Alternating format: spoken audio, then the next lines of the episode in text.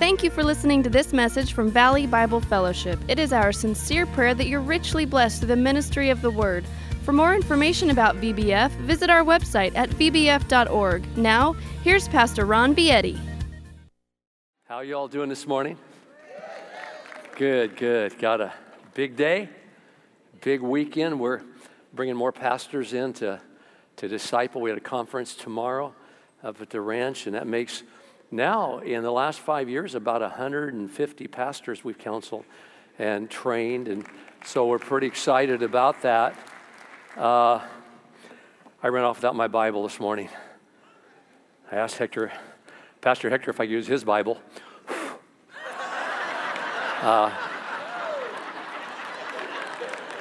uh, looks like he hasn't been using it very much, uh, so he won't miss it. Uh, but uh, the men's retreat, you don't want to miss it, guys. We have a packed house already. God's going to show up, He always does. As usual, I'm going to use myself as an example quite a bit. Again, uh, and for you new people, I do use myself as an example in sermons very often just to show you that it works for me, because if it doesn't work for me, I shouldn't expect, expect it to work for you. So we got a lot to say. Let's pray and let's talk. Father God, bless and anoint this. Bless and anoint it. Use me as your vessel, God. Without your spirit, it'll mean nothing, but I, you've been faithful for 50 years to anoint us with your spirit. So do that now in Jesus' name, amen. I have a message for you today, and I want to make three points. I got, I got stuff all over my glasses now. I can't see. Darn Hector. Uh, now I don't open this Bible. I want you to see that we're called to be healing agents of God. And people need God. And when we show up, God shows up. Number two, there's a lot of broken people on the earth who need to be healed. Uh, they're in the, they're at our, our workplace, they're in our neighborhood. Definition of broken means it doesn't work anymore. They can't make life work anymore, not the way it's supposed to work. Uh, and number three, as we let God heal people through us, He'll start actually healing us in return. Uh, Jesus, the Son of God, He walked this earth 2,000 years ago. He walked this earth and He was a healer. He was in the healing business. And He came and He became our Savior and our Lord and our healer. And then when His work was done, He went home. He died and He went home. Of course, He resurrected in between. But it reminds me of a saying I, I, I left you with a few, two or three weeks ago. Love, love those that God has put into your life because someday He'll want them back. And we have a limited time on the earth. And one of the many things we're called to do is be an healing agent of God. See, Jesus told the apostles, It's to your advantage that I go away. And you say, How could this be to our advantage? Because, see, Jesus was one person going around healing. Now there's tens and thousands going around healing. And so, to that extent, it's, it's advantageous. Now, wherever you go, Jesus goes. When you show up, Jesus just showed up. I see people praying all the time and, oh God, come, come and help us right now. Well, you help them because you're God's agent. God, come and give a word right now. You give a word. You're God's agent. We are. Wherever we go, Jesus shows up. And through the power of the Holy Spirit, we're healers. We're called to be healers. The words we speak sometimes are healing words. Prayers we pray, God's in those prayers. Actions, wisdom. Uh, Pastor Al told me he was in the dentist office, and all he simply did was wore a shirt that says, uh, Love like Jesus. And he said, the lady working on him started crying. That shirt ministered to her so much. Our very presence is sometimes a work of healing. I told you about an acquaintance of mine. He's now been with the Lord. But after church one Sunday, a young teenager got hit by a car. They rushed her to emergency, and so he went up right after church, and he saw the dad, which he didn't know his dad. The dad didn't go to church. The dad was up there pacing. She was in surgery, and so he didn't say a word. He jumped in and started pacing with the dad. The dad would turn around, he'd turn around, and he did that for 30 minutes. Didn't say a word. And when the doctor finally came out and said, "We got good news. She's going to be okay," he said, "Man, thank you. I've never been ministered to like that before." He didn't say anything. He was just there. He was just present. And so there's a lot of people out there who are broken. They're all around us. And we're called to be the healers sent by God, doing it through His power. We're called to be healers. You know the old nursery rhyme? Humpty Dumpty sat on the wall. Humpty Dumpty had a great fall. All the king's horses and all the king's men couldn't put Humpty back together again. But you know what? Jesus can put him back together. You might be here today and you feel like Humpty Dumpty going, Pastor Ron, I'm telling you, I've been to all the different counselors, I've been to the doctors, I've read all the books, and I just can't get healed. Well, I'll give you good news Jesus can heal you, He's doing it all the time. I, I, I, this morning, I, I wrote another stanza to the Humpty Dumpty uh, uh, rhyme. And it says, Humpty couldn't be put together again until one day he came to hear Pastor speak and met the Jesus who gives power and grace to the weak. Now he goes joyful on his way with plenty about Jesus to say. So that's the, that's the new, new rhyme. Let's look at our text this morning in Acts chapter 3. Let's start with verse 1. We'll unpack some of the verses as we go. Now, Peter and John were going up to the temple at the ninth hour, that's about 12 noon, the hour of prayer. Now, I want you to see the humanity in these men. We say Apostle John, Apostle Peter. But you know what? These guys had a real competitive spirit. I mean, you see it all through the pages of the Bible. Uh, one day, they were, they were arguing over who was the greatest in the kingdom. I'm greater than you. I'm going to sit at the right side of you. And they were arguing. And you go, duh, those are the apostles. Uh, when Peter was told by Jesus about his future and said, You're going to suffer and you're going to do this, this he pointed at John and said, Well, what about him? What about him? Is he going to do better than me? They were competitors. In the Bible, it says in the book of John only that uh, on, on the morning of the week, that the two, Peter and John, ran to the empty tomb. And John adds in his gospel, but he said, I outran him. Basically, that's what he said. He, he words it differently, but I outran him. I just want everybody to know, for the record, I got to the tomb quicker than Peter. I was there first. And none of the other gospel writers gave a hoot about that. They didn't put it in their gospels, but boy, John put it in his. You say, why are you saying this? Because they were men just like us. They were no different. They weren't super saints. God can use imperfect people. God uses what he has. I mean, even the writer of James, after he tells about this great miracle of Elijah, the man who, who caused there to be no rain for a certain amount of time, then he prayed and rain came, said, I want you to know he, he was a man with a nature just like ours, no different. So when you read the Bible, whatever you see these great men and women of God doing, they were still just men and women. They were human beings, and they had flaws.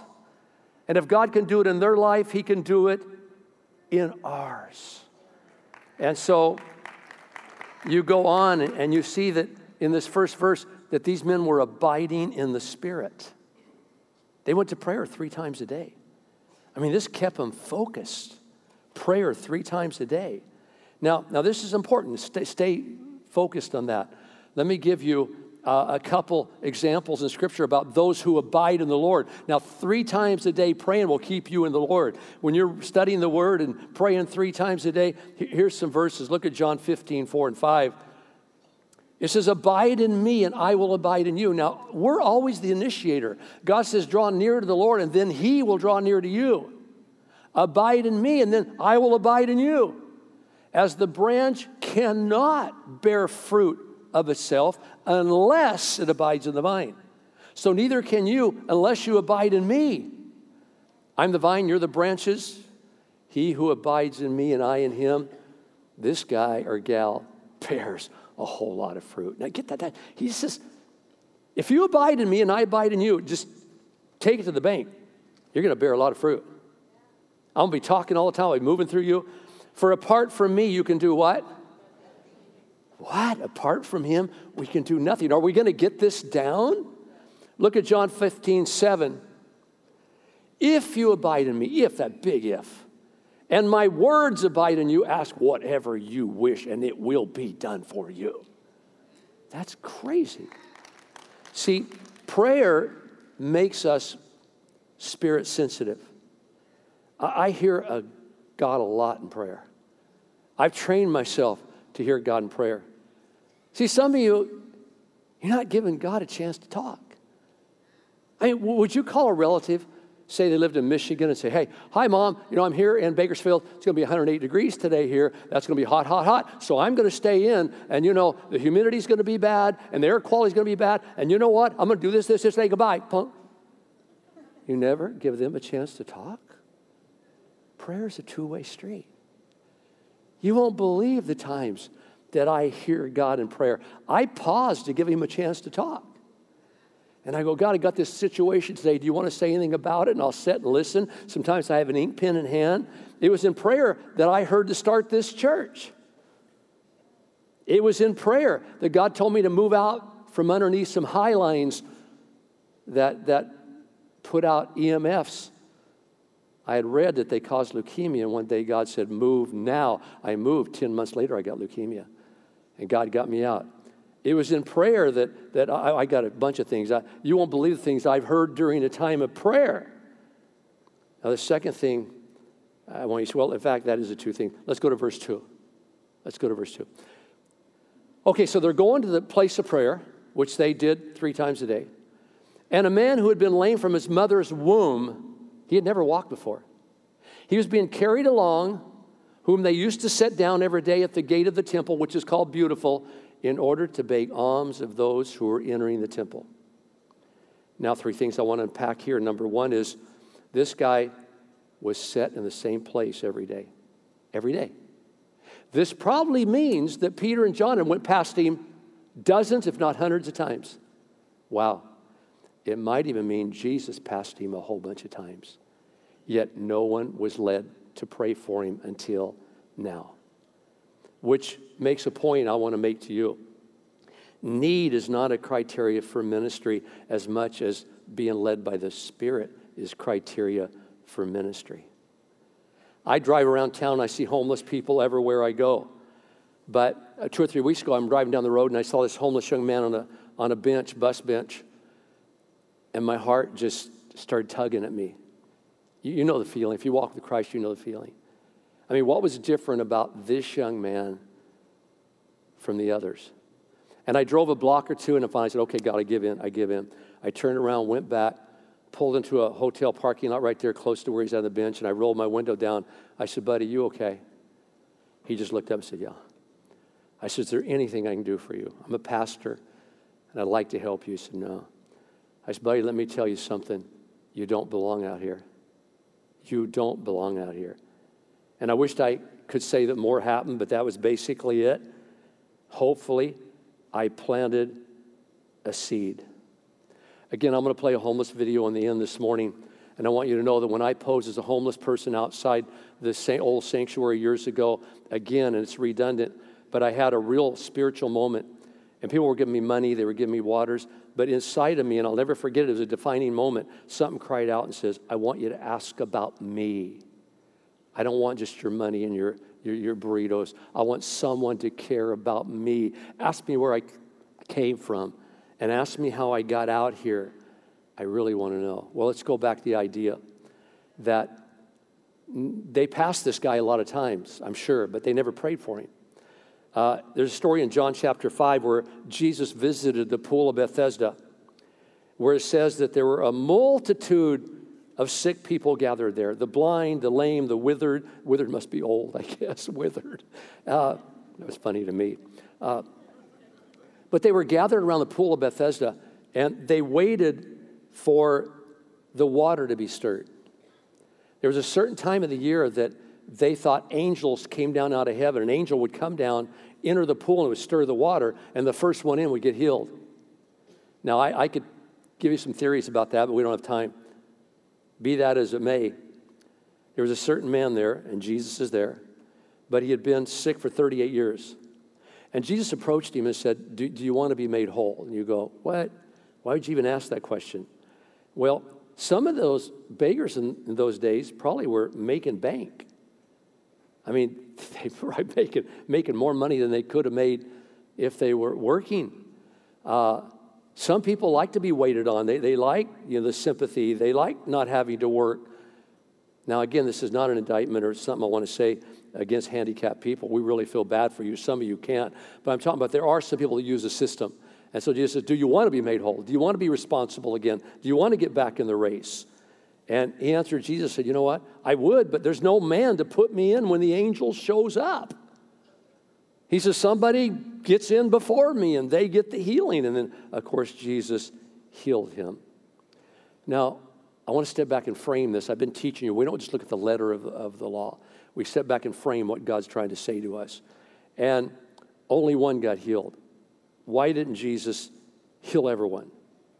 I have a theory. Before I give you my theory, look at verse 19, 20. Now, Jesus, the Son of God, answered and was saying to them, Truly, truly, I say to you, the Son can do nothing of himself unless it's something he sees the Father doing. For whatever the Father does, these things the Son also does.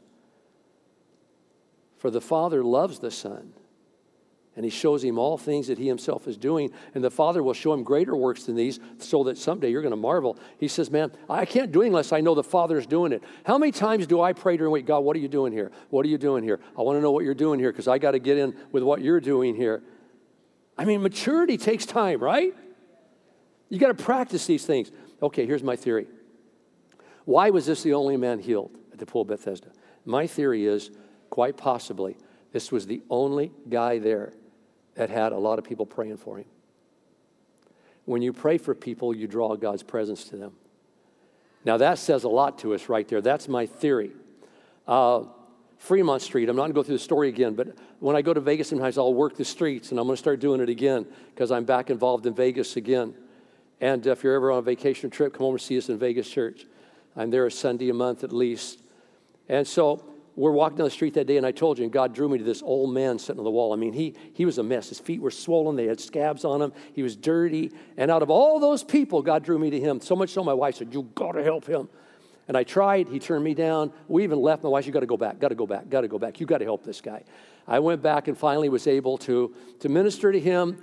We took him, put him in a hotel, cleaned him up, started bringing him to church, on and on and on.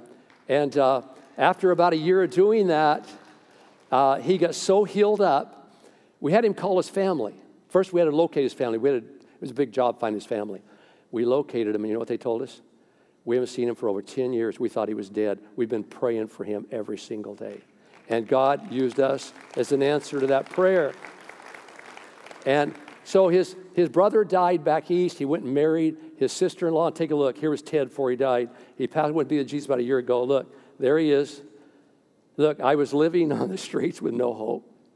And man, he looks like a different man. If you would have seen him when we found him. I preached in Vegas, he'd come out and go, Why? Just why did you take me off the streets? This is so, why? I said, God told me to take you off the streets. And so, very often, we are an answer to other people's prayers. Let me ask you a question Are you willing to put yourself in a place to be an answer to other people's prayers? Uh, the homeless young man I encountered two weeks ago that I just told you about, someone was praying for him. I don't know what it did for me to tell him that, but hopefully I planted a seed. Uh, a guy told a story a while back. He was on the Golden Gate Bridge going to commit suicide. And he says, I was there standing. And I started praying, God, please have someone come by and talk me out of this. Please have someone talk me out of it. Pretty soon a girl appears on the bridge and he thinks, oh boy, God's going to hear my prayer. You know what she wanted? She wanted him to take a picture of her on the bridge. and then she left and he jumped. And he survived. But I'm telling you, are you, are you willing to start being answered other people's prayers? God put this system of prayer in place. Uh, many of those homeless kids, and I'm going to refer to homeless a few times this morning, but I'm talking about hurting people all around you, work, neighbor. I'm not just talking about homeless only, but many of those, those homeless kids in the streets, well, not many, but all of them are someone's daughter and sons. All of them are. And a lot of them are being prayed for. I know of at least three homeless kids out there in the streets today that are kids of people that attend this church. A very good acquaintance of mine, a very good friend of mine, he now doesn't live in town, but his sons is one of the young men out here.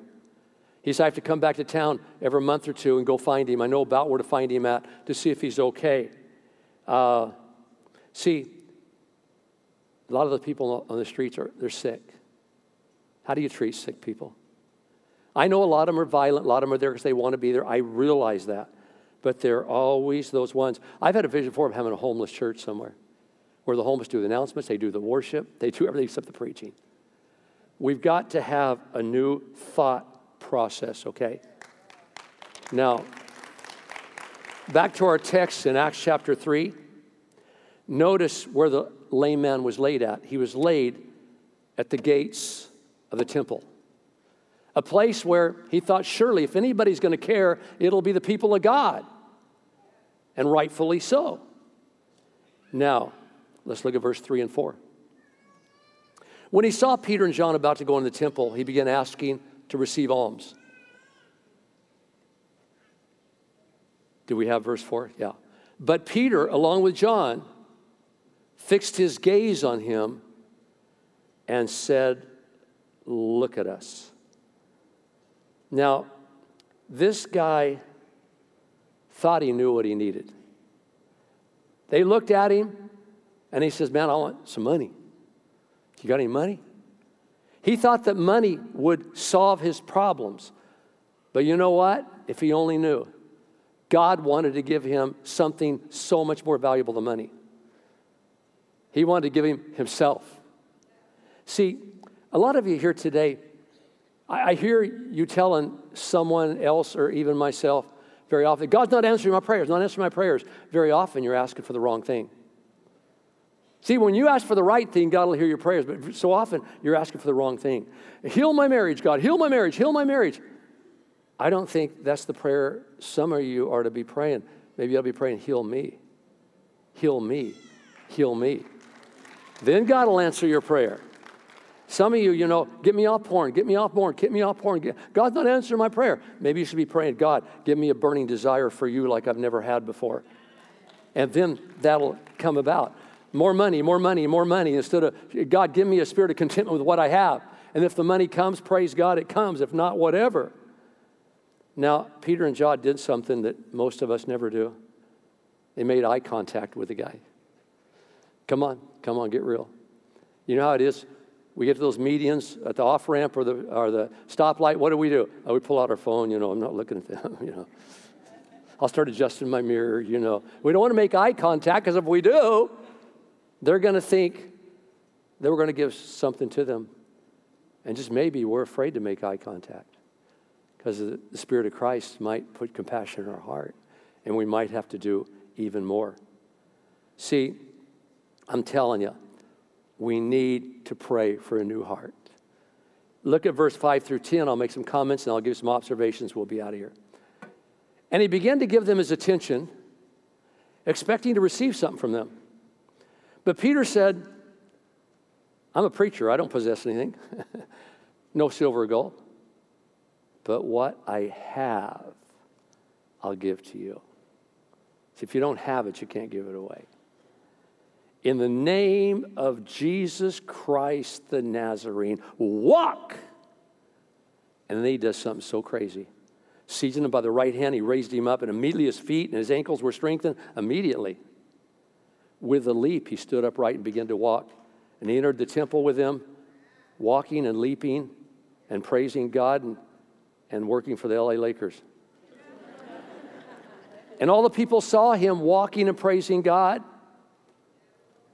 And they were taking note of him as being the one who used to sit at the beautiful gate of the temple to beg alms. And they were filled with wonder and amazement at what had happened to him. This guy, do you know? He'd never been to church before because he was unclean. For the first time in his life, he entered the church and he was excited about what God did for him. One day in a very, you know, liberal church, liberal, conservative, uh, whichever you want to say, but one day in a very, very stuffy church, a man came in from the streets and he sat down and the preacher came out and said, Open the word. He says, Amen. Everybody looked at him, and the preacher went on and he read a scripture, Praise the Lord, hallelujah. And they looked at him again, and he kept doing that. So Usher came down the aisle. I said, Hey, he said, What are you doing? He said, I just found Jesus. He said, Well, you didn't find him here, so shut up. we got people coming in. When Jesus touches your life, you're going to be noisy sometimes. And this dude, he got a little bit noisy because he was excited and he went to church for the first time.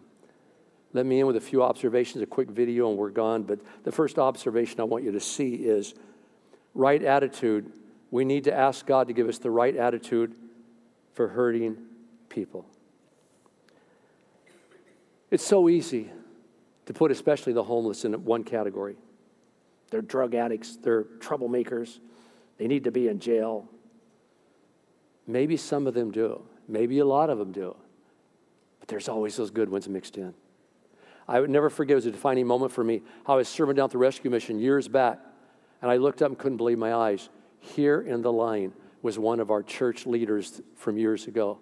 I mean, this guy had his life together. He had a great job with utilities, everything. And I looked at him and I went over and I said, Dude, what happened? He's, Pastor, I hit a vein of bad luck, man. And unfortunately, two years later, he got beat to death under the bridge. And it just broke my heart how that we can't categorize even the homeless. We have to say, God, give me a new heart to see them differently. I was in Laston Shopping Center a while back, and I never turn anybody down for food or water. And because I had, uh, you know, I had uh, some margins in my life that day. He said, Man, can I get something to eat? And I said, I, I won't give you money, but I'll meet you at the restaurant. I went over. He said, They're going to kick me out of here, Pastor. And I said, No, I'm going to sit down with you. They're not kicking me out. And I sit down, and he started pouring his heart out to me. I felt his pain, and I also knew that he needed to share his pain. And we sat there, and he said, Basically, Pastor, he said, I, I turned into an alcoholic after I lost my job, my family, my wife, anyway. So I, I, I've been an alcoholic for years now. I burned all my bridges, and my children had nothing to do with me. They're all upset, everything. He said, I earned it. I earned it, Pastor. I have it coming to me. I'm not blaming them. And we sat there, and I prayed with him and talked to him, but I just felt his pain, and I knew he needed to share it. Can I ask you something? Let's really actually pray this week. Several times, please pray that God would, would cause us to have a new heart for all the hurting people around us at work, in the neighborhood, on the streets, and even with the homeless. Don't, let's don't clump them all together. They're sick people again. How would you treat sick people? And so let's get a new heart, okay? I'm not saying you're to give them. I don't give to probably 75 or 80% of my seed. There's always that one. That one. Uh, two guys I brought back from Vegas, I've talked about it before. Um, you know, sometimes hurting people just need someone to believe in them. That's all they need. A lot of them never had a mom or dad to care about them and believe in them. That day in Vegas, the rescue mission, when I went over these two brothers, one black brother, one white brother, and I went over and I said, Hey, I, I, was, I was watching them from far off and I was so impressed with them. I said, I'm going to take you back home with me. Today, pack your stuff, you're going home with us. I told you my wife pulled me aside and go, You don't even know these guys are not getting to the car with us and going home with us. No way. And I told you what I did. I ended up giving them money for bus tickets. And my wife said, Fat chance you'll ever see that money again. I said, No, I believe in these guys. I believe in them. And I told him, I said, you know what? This is probably one of the stupider things I've done. I'm giving you each 125, $130. I want you to get a bus ticket and meet me in Bakersfield. And I said, I trust you. I read a story about Dr. Glenn Livingston. He tells the story of a time when he was doing his internship in clinical psychology, and one of his patients was a young lady who had been working the streets. And she came to him because she wanted to become a responsible member of society. And he said he'd been meeting with her regularly and he was making a lot of progress. when on one occasion he needed to use the restroom right in the middle of a session. And so as he reached the door, he remembered his wallet was in the pocket of his suit jacket, which was back in the room. So he went back in, took his wallet out of his suit jacket, and the young lady looked at him and said, I'm not a thief. When he came back out, she was gone. He went to his supervisor and said, What can I do to mend this? I think I really messed up. And his supervisor looked at him and simply said, Glenn, you cannot unbreak an egg. See, when a, when a relationship is built on trust and you violate that trust, it's difficult to restore. When I counsel married couples through the years and one of them is given an infidelity and has broken that trust, I usually do two things. First, I ask the, the victim spouse, I see, are you willing to forgive them? Because they are, they're very sorry for their sins. Because if you're not, what I'm not going to allow you to do is torture them the rest of their life for what they did. You need to forgive it and forget about it. Then I ask the person that has committed the crime, I've said, Are you willing to do what's necessary to gain their trust back? Because it's going to be a lot of work. And if you're willing, God can save this marriage. But if you're not willing to call home every once and do a bunch of stuff to earn their trust back, then it's not going to work. Well, the story goes on. And sometime later, the young lady returned to see the doctor. And this time again, he had to excuse himself in the middle of the session. But this time, took his wallet out and handed it to her and said, Would you watch over this while I'm gone? He came back. Nothing was missing. She returned the wallet. David Meek, you've heard the story how I brought this young man in at 17, 18 because he had lost everybody. No one believed in him anymore. And I started believing in him. And today he's like a second son to me. He calls me all the time. Sean Newsom's another one that we brought in at a young age. Everybody giving up on him. Sean's now a professor at BC and writes me all the time, Pops, are you doing okay, Pops? What's going on, Pops? Uh, sometimes these broken people just need someone to believe in them again. David Meek tried to commit suicide, and we took him into our home. Good looking kid. And one night I remember I didn't let anybody, my Jeep was my prize thing. Nobody drove it. And he came in and said, Can I drive your Jeep tonight? I want to go out. I said, Here's the keys. I trust you. You know what? I said, Have it back by 10. At 10 o'clock on the dot, he had my Jeep back in the parking lot and then went and took 90 more pills and tried to kill himself. But he knew I trusted him. He knew that I believed in him. And that's all some broken people need. They don't have a mom or dad that believes in them.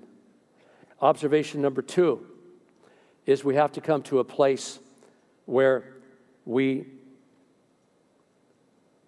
where, where's the power? Is there a PowerPoint here? Observation number two. I kind of lost my place. Uh, something's gone wrong. Okay. Observation number two is we've got to share the word with them. Share the word with them. See, these broken people know nothing about the Word of God. They don't know anything about these vast promises found in Scripture. When you open up the Word of God to lost people, they go, Oh my gosh, my head's going to blow up. You mean God's going to meet all my needs? You mean He's going to hear my prayers? You mean He's going to lead me and guide me and talk to me? Wow, the Bible opens up a whole new world to them. See, what we want them to know is you need to tell God you're sorry and ask Him to come into your life. And then you'll start walking with Jesus the same way the apostles did. And Jesus will lead you into a life of healing and wholeness. I mean, you won't believe how God leads me. Right now, he's talking about mushrooms. He's talking about stress, talking about drinking water. He's talking about everything. I mean, he just, he's leading me and guiding me into wholeness. Number three, observation number three. We need to recommit ourselves to margins in life. See, if we don't have margins, we're not, God's not going to put people on your, your path. Again, margins, the, the space between the limit and the load. If I go in the gym, put 150 pounds on a barbell, uh, and that's the max I can lift is 150, then I'm right at my margin. If I put 125 on the barbell, I have a 25 pound margin. If I put 175 on the barbell, I'm going to hurt myself. So, margins, getting to work early, leaving for places early. So we can stand around the time clock and talk to people and minister to them. See, God's not going to lead people into your life if you have no margins. For example, maybe you're, you're on the way in and, and you're 30 minutes early this morning. You're driving down the road and God reminds you that somebody's been going through a hard time at the job, loves Starbucks. You have time to go through and get them a Starbucks. I mean, it's crazy when you have margins. God will move. Uh, again, I was uh, somewhere uh, the other day, and I, I, was down. I was down there on California and, and Oak or wherever, and I saw a 16-year-old girl walking down the street, and she didn't fit. You could tell that something was wrong. She was going from the hotel, going back. Very cute little girl, about 16. And again, my heart went, oh. And I wanted so bad to go talk to her and try to get her off the streets. But you know what? I had no margins. I had to be somewhere. It was a tight schedule. But it bugged me so bad that I went home and got my wife. I said, Would you go back with me? We got to find this girl. And we never did. But if I had had margins, the story might have turned out differently. Again, we need margins because I don't think God's going to interrupt our schedule with anybody if we don't have margins. We got to show ourselves prepared, right? And say, God, I got more time, put people in my path. Then He will start trusting you. But He's not going to if He knows you don't have time anyway. Uh, the fourth observation be bold in prayer. I mean, I wouldn't do what these guys did. Come on, gang. I don't know if any of us that mature. I mean, what would have happened if you went this guy that couldn't walk for his whole life and pulled him up and he fell over and busted his head open? I don't know if we're ready for that. I guess if God told us to do it, I've done some stuff a couple times about that crazy and went home and went, man, I'm glad God was in that, man. I've known to do some crazy things, but be bold, be bold. What do you mean by be bold? For you, it might be pray in Target if they let you. Pray in there if the person it's okay with them. I mean, go up to a stranger and say, I feel like I'm supposed to give you 20 bucks. That's bold. Uh, invite someone to church that, that, that, would never go to church. Uh, ask people, you know, uh, if they would pray in the park. I don't know. I mean, today some of you might go out and be bold enough to put a $20 bill on somebody's uh, windshield wiper blades. I don't know why, but God told me to buy your lunch today. I mean, let's be crazy and bold, all right? Let's get spirit filled and, and act like drunk people, drunk in the spirit, that is. Uh, the fifth observation put your cares on the altar daily. And I know this is redundant, but if you're going to be people sensitive, and if you're going to be totally where you're at during the day, you have to take the time to put all of your problems on the altar before you leave home. Otherwise, your mind's going to be on you and your problems. Pray through before you leave home. Give it all to God and believe that, that He has it. And then during the day, instead of you know being self-centered with your thoughts, when something comes up, like my husband's a scumball, you know, whatever, whatever, uh, you can say, Nope, already put that in the altar this morning. And then when your husband calls you from work, you say, How's your day going? Well, not real good. Oh, really? Uh-huh. I'm praying that you'll have hell on earth till you get saved, dude, and get right. yeah. Uh, now, notice in our text, they prayed three times a day. You go, I couldn't pray three times a day to save me. Oh, yes, you could. The Bible says you have not because you ask not. Listen to me. You say, you know, my kids, man, they're just not turning out good. Are you praying for them every day? If you're not, then what do you expect? My marriage is horrible. Are you praying for your marriage every day? What do you expect? If left alone, you're gonna the devil will get into these, these, these crooks and crannies. He'll get in there. I mean, you got to pray for your kids. You got to pray for the friends that they have and pray about their friends. You got to pray for their salvation. You got to pray that angels will be with them during the day. You got to pray that they'll be sensitive to the spirits. You got to pray about your marriage, your spouse. You got to pray about loved ones that are unsaved, about your finances. Should I sell or buy? You got to pray about decisions, about stress, about your job, about doors to be open for ministry. You got to pray for your church. You got to pray for your leaders. You got to pray for the next election. Hey, you don't have enough hours to pray. Now, today we don't have that official three times to go pray. We're supposed to pray without ceasing. Pray all the time when you're in the car. You know what? I, I, I have a habit when I travel. I like the old country music in the 80s. I like a lot of it. And so in the oldies too, Herman's Hermits, you know, Loving Spoonful. And I like to listen when I'm traveling, but you know, very often when I get in my car to turn the radio on, I don't have time because I have to cover too many things in prayer. It's not that it's evil to listen to that music. It's evil if God wants me praying over stuff. I need to, to be praying. It's not the music itself. And so we've got to learn to, to do that.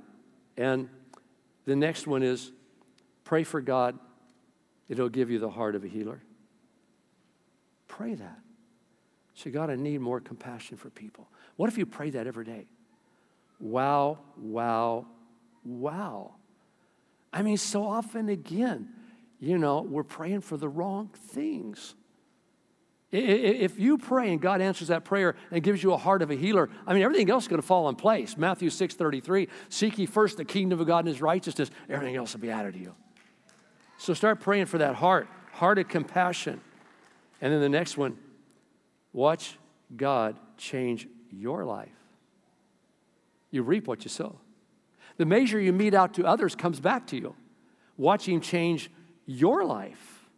Now, notice in the story how that this man was so changed by the Spirit, and this happened rapidly. It doesn't always happen this rapidly, but he was so changed by the Spirit that they didn't even recognize him. Everybody goes, Wait, is that that dude? That's the dude? That, that- that's him. Look, that's the dude that was laid out here every day at the gate of the. What? Well, same way here at VBF, we have interesting people here. Some of you come in today and you go, Dear, don't look over your shoulder, but to my right, three rows back, I think that's Crazy Carol. I'm almost sure that's Crazy Carol. She was worshiping. I saw her hands right. That's Crazy Carol. And then you go, guess what? On the way in, I saw Bully Bob here. Bully Bob at church? Yeah, I don't know. I, I saw him putting money in the offering plate. Whoa! People are amazed. People at VBF, especially the East Side, are always amazed. I mean, for example, I'll ask you the same question I asked the first service. How many of you have been in jail? Raise your hand. Yeah, about a third of you. How many's on probation? No, we don't want to ask that one. You'll really scare people. Uh, trials pending. How many? You know. Uh, they say that you know one of every three people is crazy, and so look at the two people aside of you, and if they look normal, you're, you're crazy when you're, you're, it. you're it. You're it. Now listen to me. I want to show you a video that we did here decades ago when we were in the uh, old sanctuary. That was many years ago. And I posed as a homeless person. I told you, as I sat there, I had this spiritual revelation. I want people to know about me. Take a look at this, then I'll, I'll make my new remarks and we'll go home.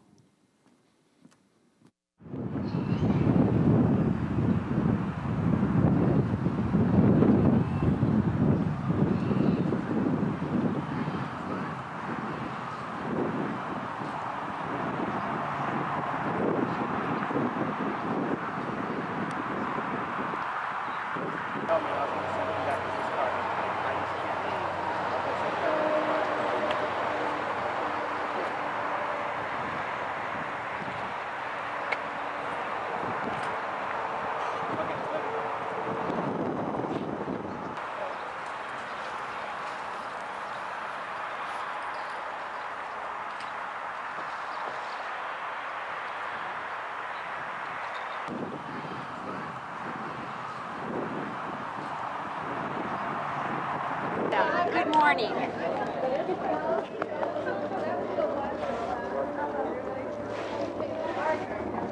You have everything you need. All right. No problem. Good morning. Morning. Good morning. Morning.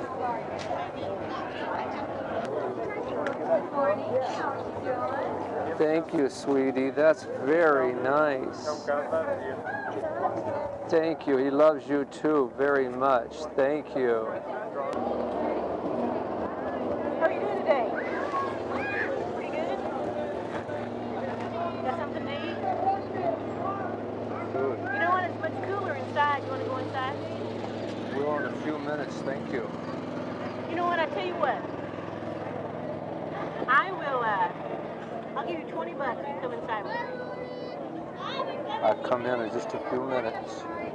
Thank few you minutes? very much. You're very kind. God will bless you. Thank you. Well, it's much cooler in there. Thank you. I'll be in in just a few minutes. Thank you. Okay. Thank you don't you. need anything else? Want No, fine. drink? Thank you. Okay. Thank you very much. You change your mind. Okay, You come in. Okay, Find me, okay? okay, thank you. All right.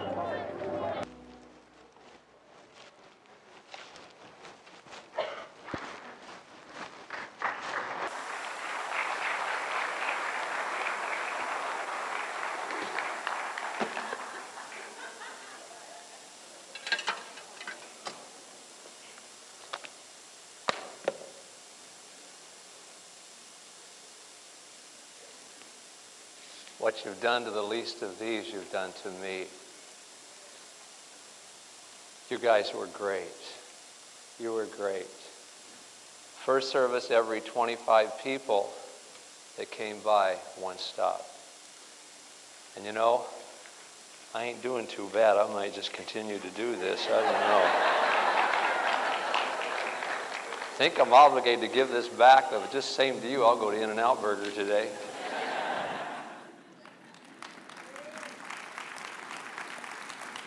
You know, this dude on the freeway off ramp made buck that Sunday. Everybody's hearts felt so guilty for not giving. But we got to pray that God will give us a heart for the lost.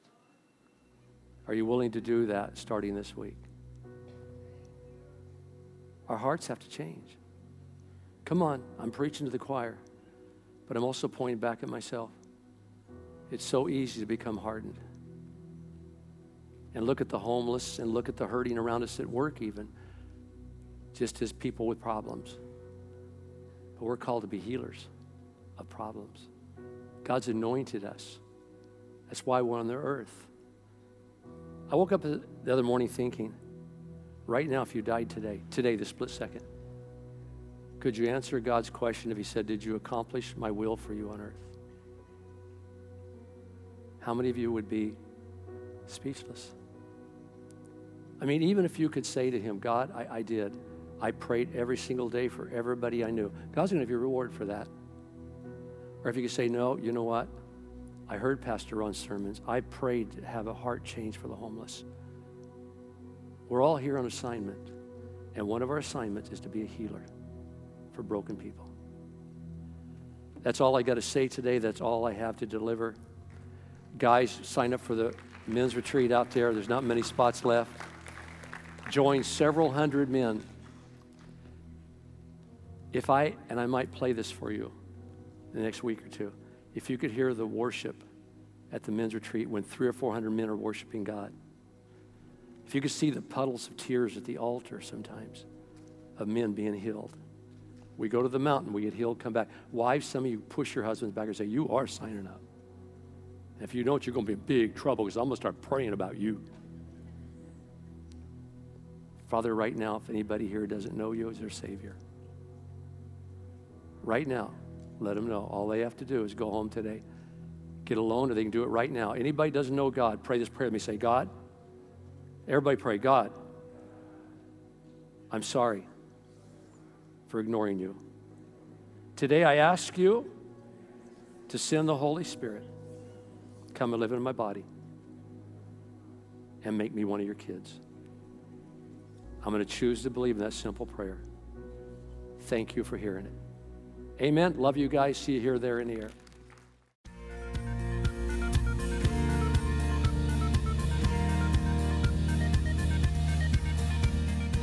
Thank you for listening. We pray that this message has ministered to your heart.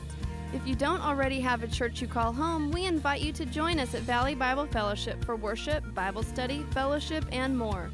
We're at 2300 East Brundage Lane in Bakersfield, California, near Mount Vernon and Freeway 58. Reach us by phone at 661 325 2251 or visit our website at vbf.org.